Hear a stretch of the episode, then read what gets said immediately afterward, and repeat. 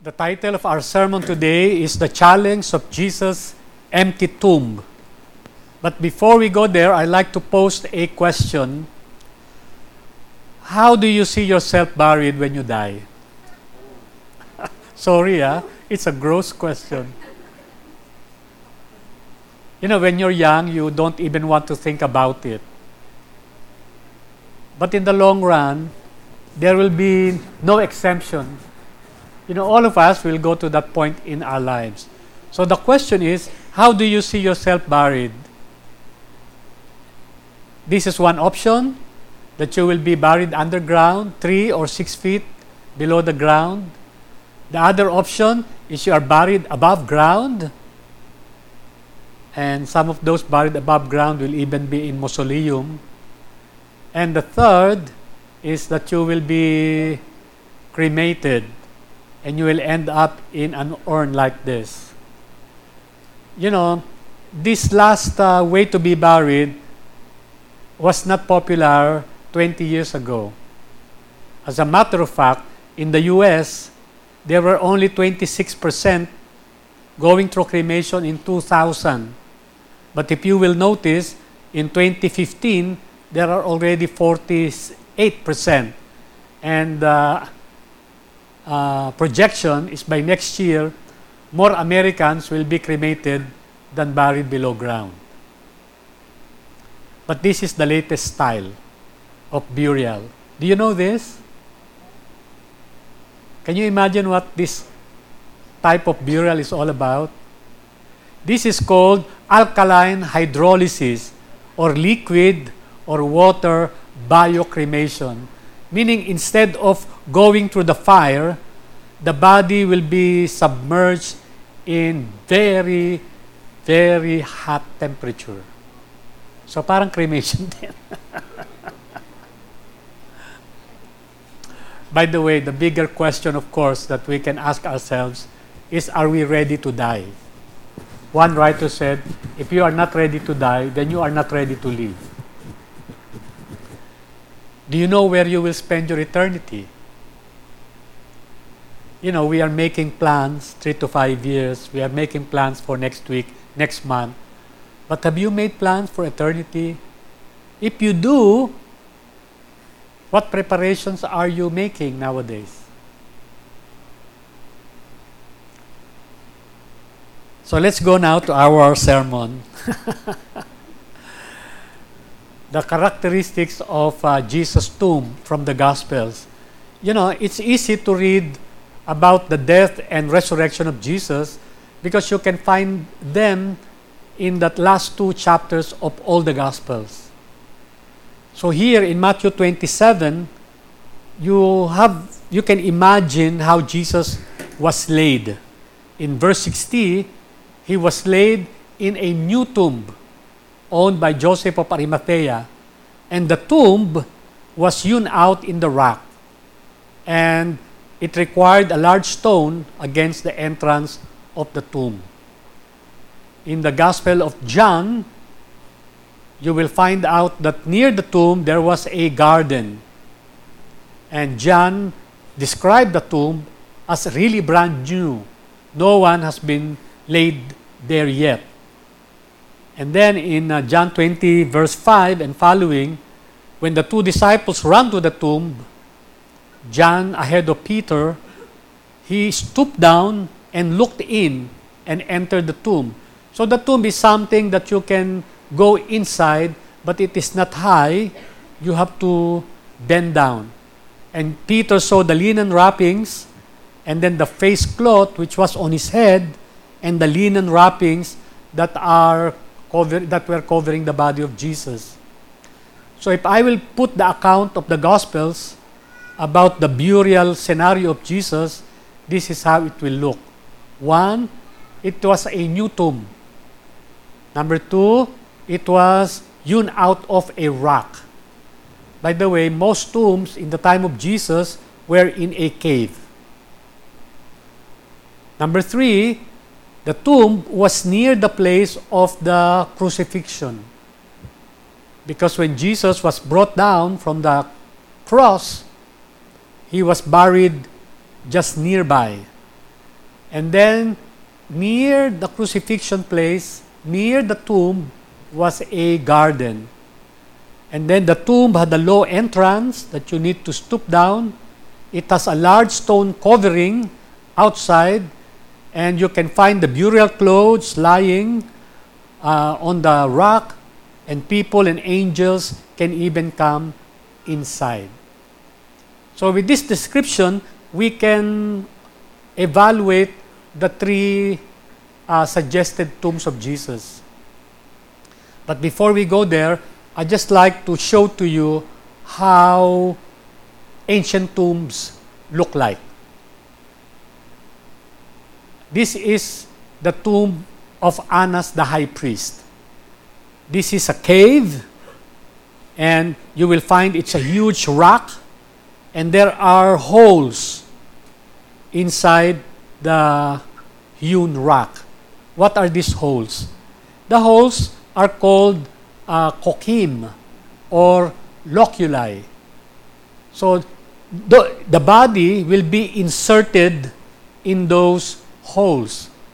And they will let the body stay there for a year. And then after one year, the flesh is already gone, then they will transfer the bones into a box. It's called a ossuary. And usually, the box where the bones of the family are, look, are put into are gathered together. Okay? This is another way to bury a dead person. The first one is you insert the dead person in a hole.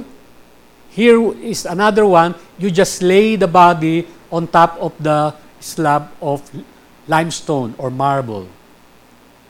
And then the third one, this is the most common, by the way. When you are traveling to Mount Carmel, you will see this along the highway.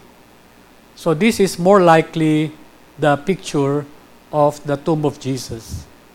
There is a hole that is low, and then there is a covering rock. Why is there a need for a covering rock?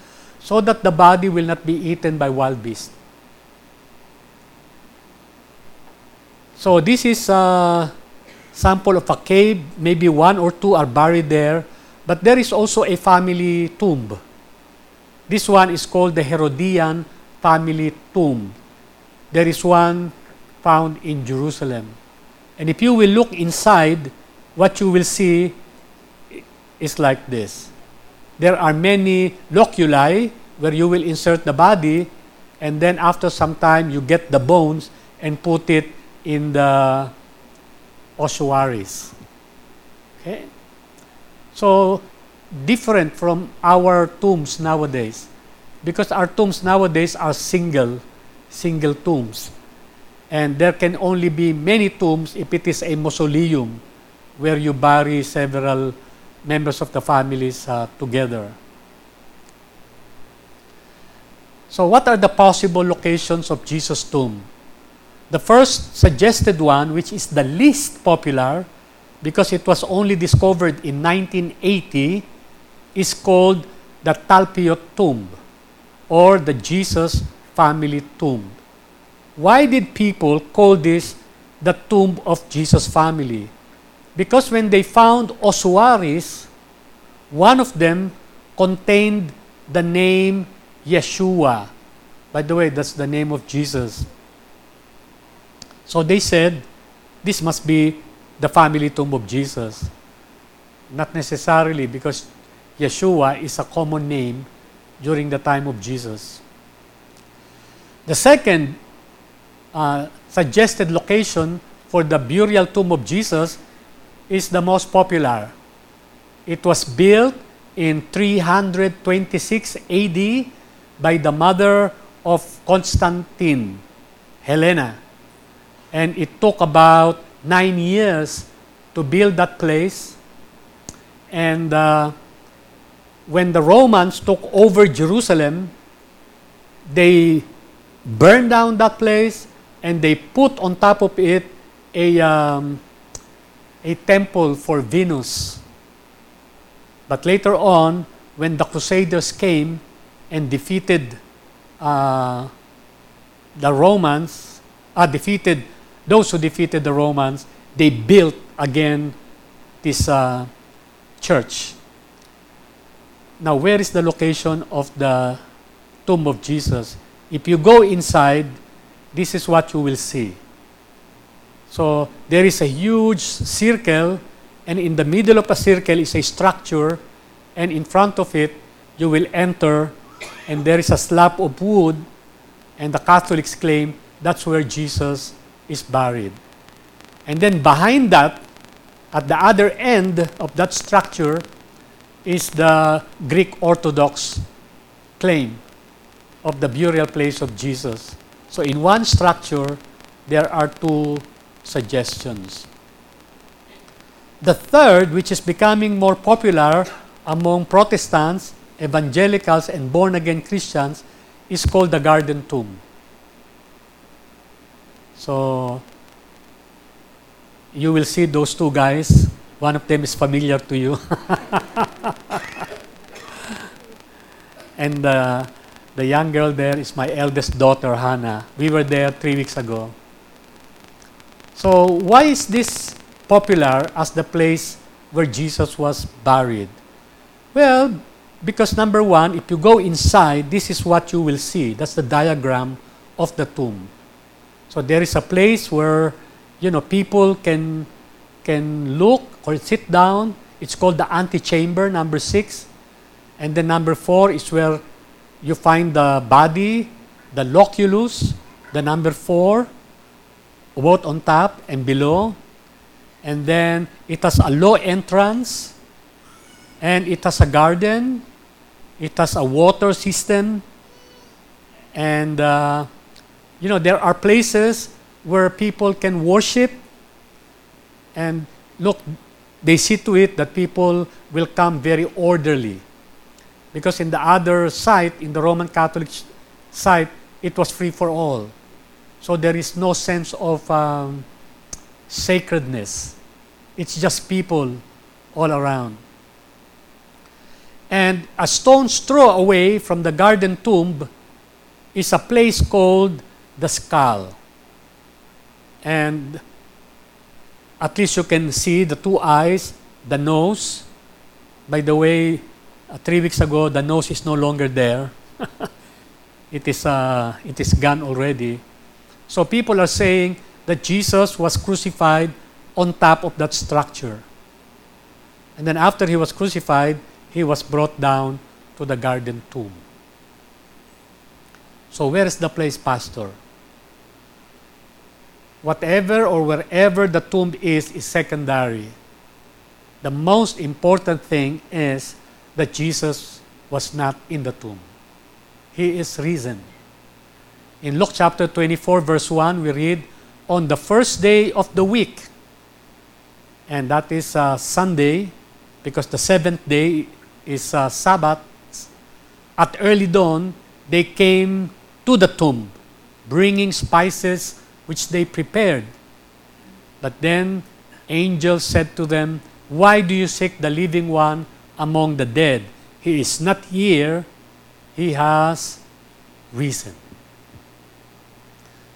So while it is important to know where the tomb is located, what is even more important is the fact that that tomb was empty. So I'd like to share to all of us what Paul has to say about the empty tomb in 1 Corinthians chapter 15. Do you know that many people don't believe Jesus Christ resurrected? A group of Gnostics during the time of Paul believed that it was not Jesus who was crucified. They said it was Simon of Cyrene. Remember when Jesus was carrying the cross, and maybe he could not carry it anymore to uh, Golgotha, the Roman soldier uh, pressured a bystander named Simon from Cyrene, and he took the cross to Golgotha. So they were saying it was Simon who was, he was crucified, not Jesus. Of course, we don't believe that. Second, some people were teaching during the time of Paul that uh, because Jesus had no sleep the whole day, the whole night. He was being tried, he was being moved from one place to the other, he was being flagellated, and then the next day he had to walk through Via Dolorosa, and it's too hot, and then he was uh, tortured by the Romans. So when he was crucified on the cross, he expired. He expired. So when he was brought inside the cold tomb, the cave, he was rejuvenated. So he left the cave and went somewhere else. And after some time got married with Mary Magdalene. By the way, that comes from the Gnostic Gospels. Okay? But here we will find that Paul emphasized that Jesus indeed resurrected. Look at 1 Corinthians 15:3. I delivered to you as of first importance what I also received. So what did Paul receive? That Christ died for our sins according to the scriptures, and that he was buried, and that he was raised on the third day, again according to scriptures. And then I underlined uh, statements. He appeared, he appeared, he appeared, he appeared. So he was not a phantom. It was not a myth. Paul was saying he appeared to Cephas, then he appeared to the twelve, then he appeared to more than 500 brethren at one time. And Paul was saying, most of whom are still alive until now. Meaning you can ask them, Paul was saying. When Paul wrote the letter to the Corinthians, it was between 65 to maybe 75 AD. And Jesus was crucified sometime 33 AD. So about 30 to 40 years. So some people are still alive. And then in verse 7, Jesus appeared to James, then to all the apostles gathered. And then he said, Last of all, to one untimely born, he also appeared to me. And then in the Gospel of um, Matthew, Mark, and Luke, and John, you will find other appearances. So there were many human witnesses or accounts that Jesus resurrected. Now, I would like to share to you problems if Jesus did not resurrect, according to Paul. The first one is if Jesus did not resurrect, then the preaching and Christian faith are in vain. We will still be in our sins, according to Paul. Look at verse 17. If Christ has not been raised, your faith is worthless. Walang kwenta you are still in your sins. Number two problem. If Jesus did not resurrect, then all the preachers, all the pastors, all the apostles are false witnesses. This was the first fake news in Christianity. If Jesus Christ did not resurrect. The third is more serious.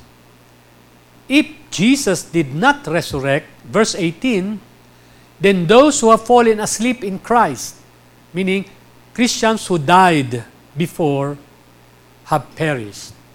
They are not in heaven, they are not in paradise, they are just gone. They are extinguished. And if that is the case, we who hope in Christ and are still alive today, we are of all men most to be pitied. Why is that? Because for those who do not believe in Jesus, they are having their good time. They can do what they like. They can kill as many people they like. They can marry as many people they like. They can do anything they like. And it's okay because there is no resurrection. There is no heaven or hell. But Christians believe there is heaven and hell, believe there is resurrection of Jesus. So there are some things you could not do because it is not in line with the teachings of Christianity. So if Christianity's claim that Jesus resurrected is not true, then we are to be most pitied. We believe in a lie, and our hope for the future is a lie. What if the resurrection is true? Paul also gave three prospects. Number one, if the resurrection is true, if Jesus resurrected from the dead, then I too, you too, will be resurrected from the dead. In verse 20, but now Christ has been raised from the dead, the first fruits of those who are asleep. So if Jesus was raised from the dead, then when you die, you did not just die, you just fall asleep. And one day you will awake. And Jesus is the first fruit. You know, when you will buy a car, especially if it's second hand, and you, you like a model of a car, and you say, How much is this? And the seller said, uh, 1 million. And, and you said, I'll just buy it for uh, 800,000. And then the owner says, Okay, you can buy it. Actually, most buyers of second-hand cars do not carry money. They only carry what? Earnest money. So you only need to pay them either 5,000 or 10,000. They will issue you a receipt. By the way, even if it's only 5,000 or 10,000, that guy cannot sell the car anymore. If somebody comes and is buying that car for 900,000, the owner cannot sell it. Why? Because you have already paid an earnest money, a deposit a guarantee. Jesus is our guarantee that we too will resurrect. John 11 25, Jesus said, I am the resurrection and the life. He who believes in me, though he dies, yet he shall live again. So that is our hope, resurrection. The Hindus and the Buddhists, they believe in reincarnation. Some, they don't believe in anything, so they just believe extinction. When you die, then you're just dead. The other one, when you die, and if you are a bad person, then you will have a bad karma. So in the next life, you will be a cockroach. If you are a good person, in the next life, you will be a cattle, you'll be a cow. But no, that's not our hope. Our hope is resurrection. we will be raised with the same body that Jesus Christ has. So we have a foretaste of forthcoming resurrection. Number two, where is Jesus now? Jesus is seated at the right hand of God. And in 1 Corinthians 15 24, Paul wrote, Then comes the end. And what will happen in the end? Jesus will hand over the kingdom to the God and the Father. And He has abolished all rule, all authority, and all power. If you are disappointed about a ruler, if you are disappointed about a king, if you are disappointed about those who are in charge of our lives today. Don't worry, one day they'll be gone. They'll be gone. Even if you are the president of the Philippines now, your term is only six years. And even if your daughter becomes the next president, her term will only be six years. And if he has another, you know, son who will become president, it will be another six years. You know, you will not last. Many people thought that Marcos will last for a lifetime. But no, he did not last. Because only one kingdom will last forever. And that's the kingdom of God. And one day, there will be no authority, kingdom, or rule that will be left behind. Even the rule of Satan and his demons will be gone.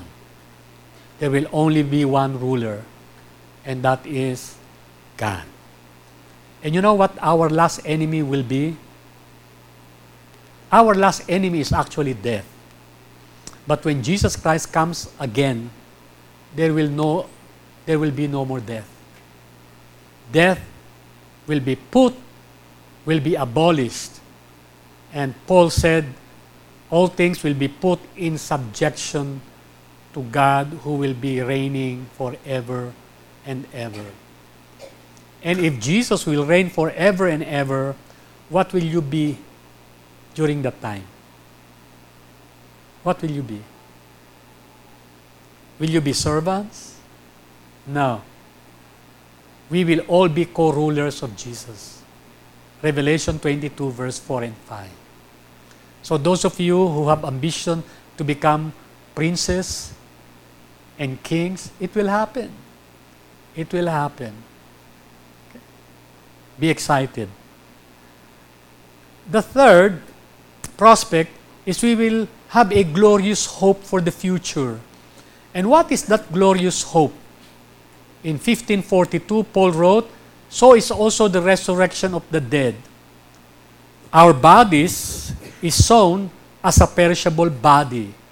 It will be raised what? An imperishable body. Whether you like it or not, you'll get old. No? Even if you go to Belo or Calayan regularly, you still get old. You cannot stretch your face always. Okay? But one day, we will have imperishable bodies. Our bodies are sown in dishonor. Our bodies have limitations. The word we use now is PWD, you know, person with disability or handicaps. But one day, when we are all raised up, we will be raised up in glory. No more handicap. Nick Vujicic will have two arms and two legs. So don't don't be seriously disappointed if there is something wrong with your nose or with your eyes. One day it will be glorious. Then it is sown in weakness. You get sick. You get tired. But our bodies will be raised in power. It is written, the first man, Adam, became a living soul. The last Adam, Jesus, became a life giving spirit. The first man is from the earth, so he is earthly. The second man, Jesus, is from heaven. I hope the Iglesia ni Cristo will read verse 47 because they don't believe that Jesus is uh, God. They believe he is only a man. Just as we have borne the image of the earthly, we will also bear the image of the heavenly. And this one I like. Now I say this, said Paul, that flesh and blood cannot inherit the kingdom of God. So this human body cannot inherit the kingdom of God. You must be born again. Nor does perishable inherit the imperishable. I tell you a mystery, said Paul. We will not all sleep. We will all be changed. So if you are disappointed with your body in any way, don't worry, we will all be changed. How? In a moment, in the twinkling of an eye. You know, in Tagalog, the twinkling of an eye is kisap mata. How fast is it? It's fast. Ha? It's fast. Pero pag magpaparetoke ka ng breast o ng butt, it's not fast. It takes time. It takes preparation. And sometimes you have it has to be repaired. Okay?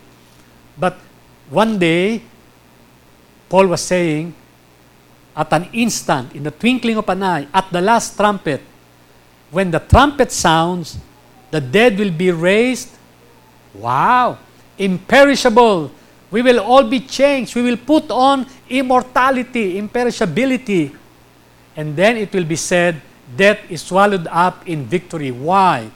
Because that glorious body will no longer die. That glorious body cannot be overtaken anymore by death. You know, when I was looking at my brother last uh, March 12, when he died, lying there helpless, 59 year old. Buti na lang, gwapo yung kapatid ko. Sabi ko, Lord, thank you that I will see my brother again, but not lifeless as this. I will see him immortal, imperishable, and he has conquered death already by that time. Thanks be to God who gives us the victory through our Lord Jesus Christ.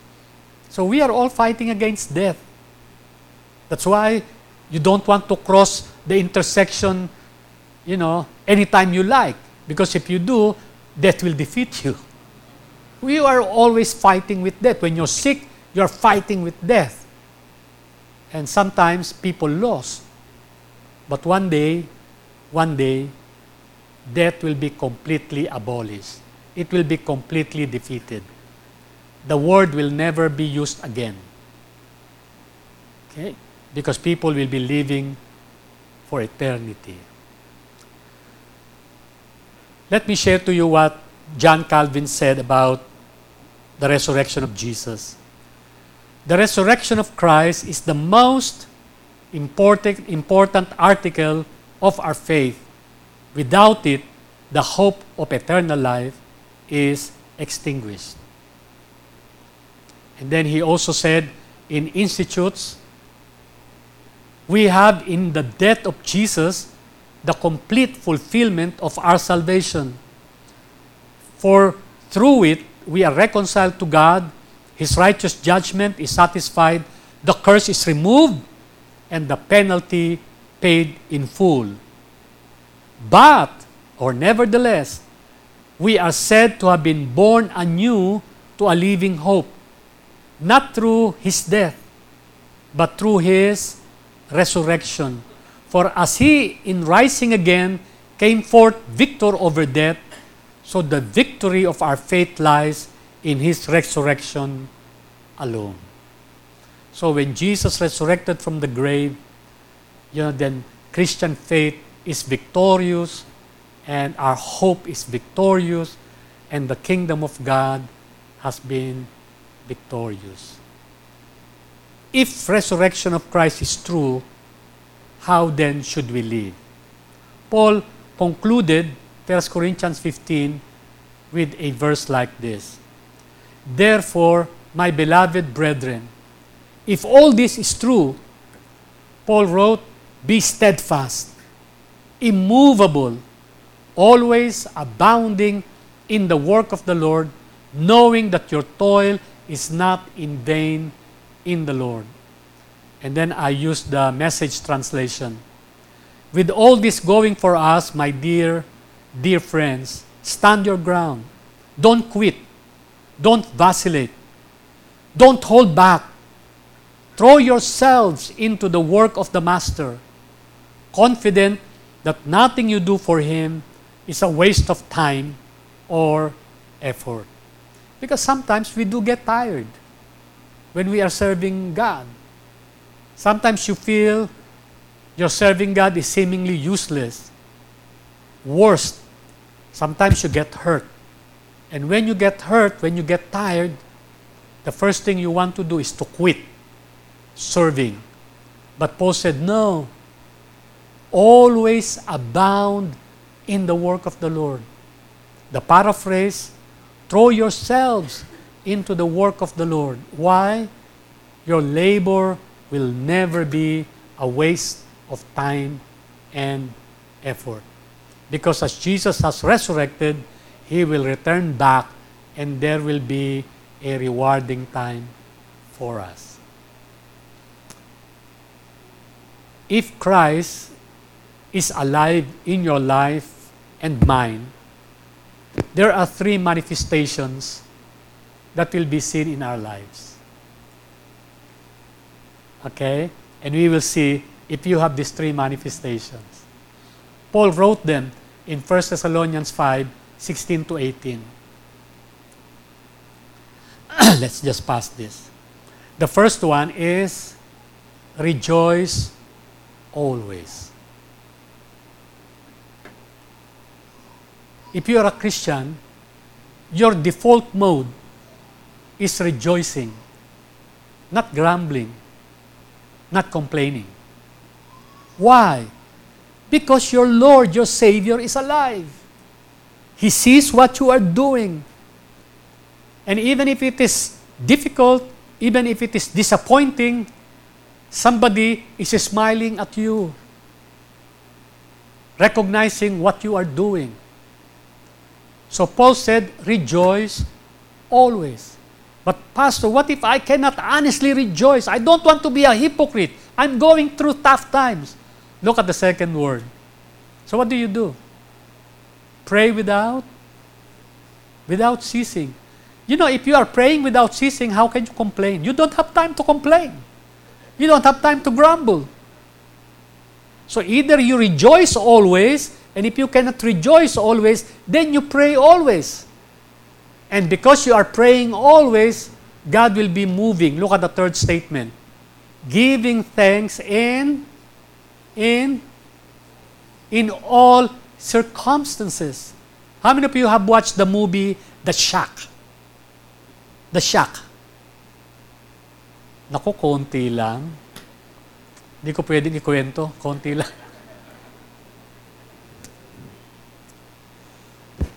You know, the character there lost his youngest daughter.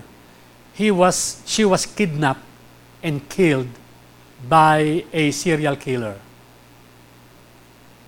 And he was complaining to God, How can I give thanks? I want to kill him. You know?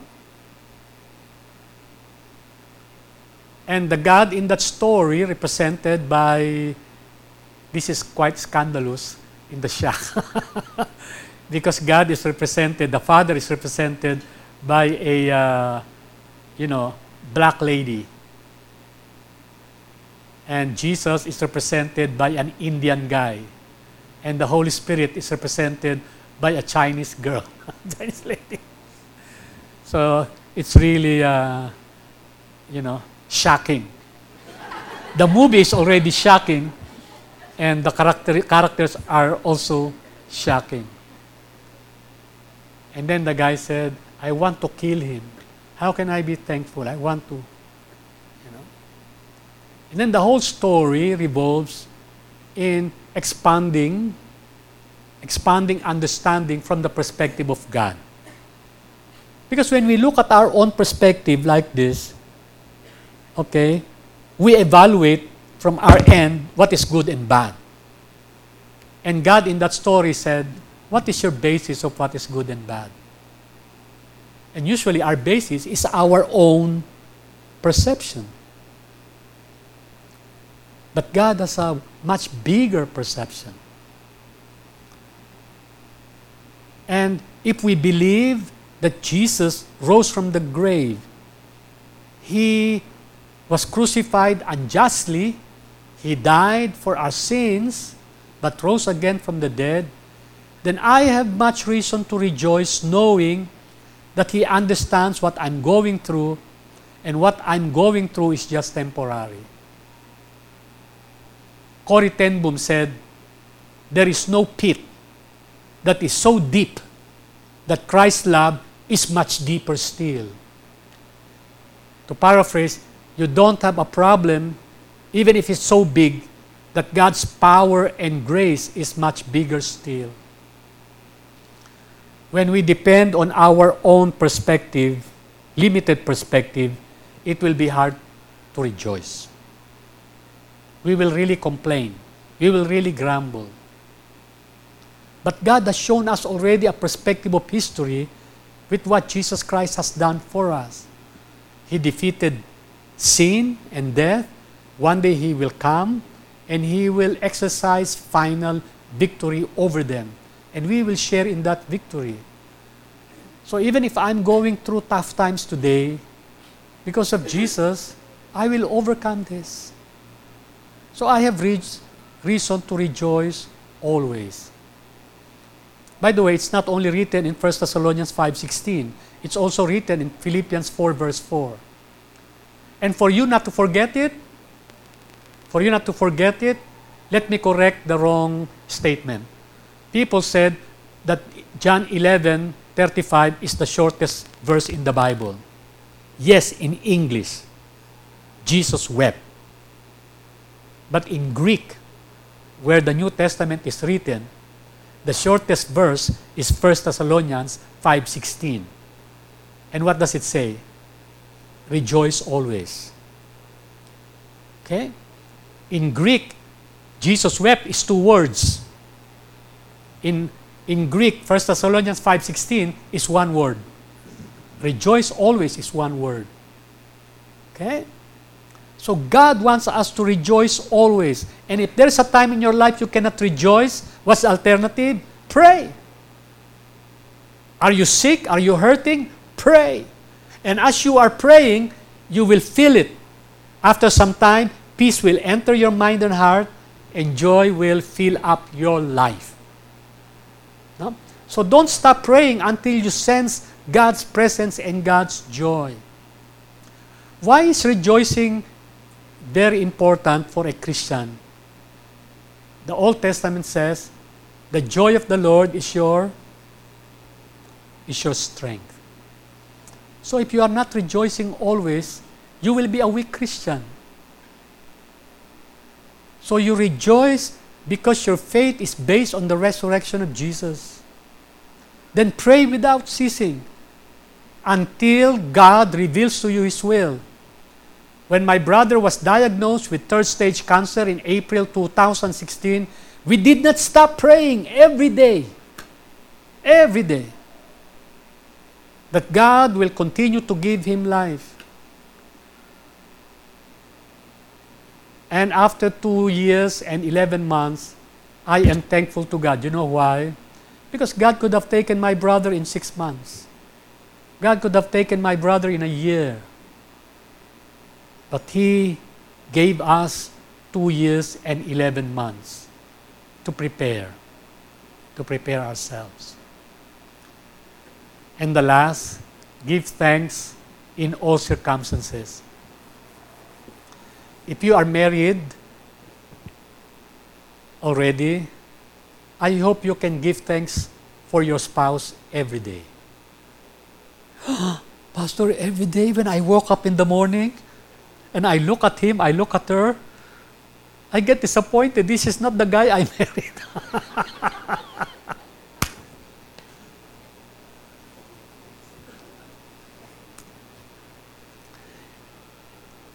there is a guy attending our Bible study, and this guy is a musician in Japan. Okay? And he has a wife in the Philippines and two extra wives, two extras. Okay? And he has children to the two of them. And then while playing in Japan, uh, he's the lead singer. And he, he announced, you know, we will sing to you any song that is in our songbook. And then one guy raised his hand and said, Can you sing Amazing Grace? And the guy said, What's that? Amazing Grace. Is that in our songbook? So he looked at it, and it was the last song in his songbook, and there is a music there. So, because he said he will sing any song as long as it is in the songbook, he sang that song for the first time. So when he was singing that song, in the middle, he began to weep. When the word says, I was once lost, and now I'm found, he was weeping. And you know what he did? after that singing, he prayed to Jesus and then he went back to the Philippines. He went back because he has been estranged from his wife. He came back to the Philippines, went home with his wife. But the problem, there is no love for his wife. So he attended our Bible study and he said to the group, You know, I have a problem. I received Jesus Christ, but I have many problems. I have two other ladies who have children from me. And I love them. And I have a wife who is a Christian, but I don't have a feeling for her. Sabi namin, that's really a problem. So we, we, say, we said, you know, why don't you pray? Why don't you ask God to help you settle the issue? Because we don't know how to settle your issue. So he came back to the Bible study after uh, a month and he said, You know, I have a, I have a new problem. So what's the new problem? A Japanese guy is proposing to one of my girlfriends to, to marry her. And we said, you, you look at that as a problem, we see that as a solution to your previous problem. and, and the guy said, but, but he may maltreat my girlfriend and my son.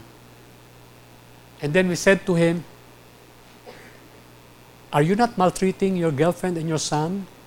Can you imagine you are maintaining them, but you are not marrying that girl? But the Japanese guy is willing to marry her despite the fact that he, she has a you know, child from you. And he will adopt your son. So sabi niya, okay, okay, okay. So he went. And then after another month or two, he came back. I have another problem. I said, what's your problem? A French guy is proposing to my other girlfriend. And again, we said to her, a problem? But maybe that's God's solution. So, to cut the story short, the French guy also married a second girlfriend. And then he said, okay, okay, maybe God really wanted me to stay with my wife. So he stayed for a while. And then after some time attending Bible study, he said, hey guys, I cannot be a hypocrite. Every morning when I wake up, I really cannot be a hypocrite because I don't have a feeling. So we are imagining already what kind of wife he has. No? So one day the wife visited the Bible study where we are, you know, meeting, and the wife is beautiful. Very meek. And we said, What? So sabi namin, baka naman ano siya, appearance blind. So one day, he, he decided to pack up. He decided to pack up.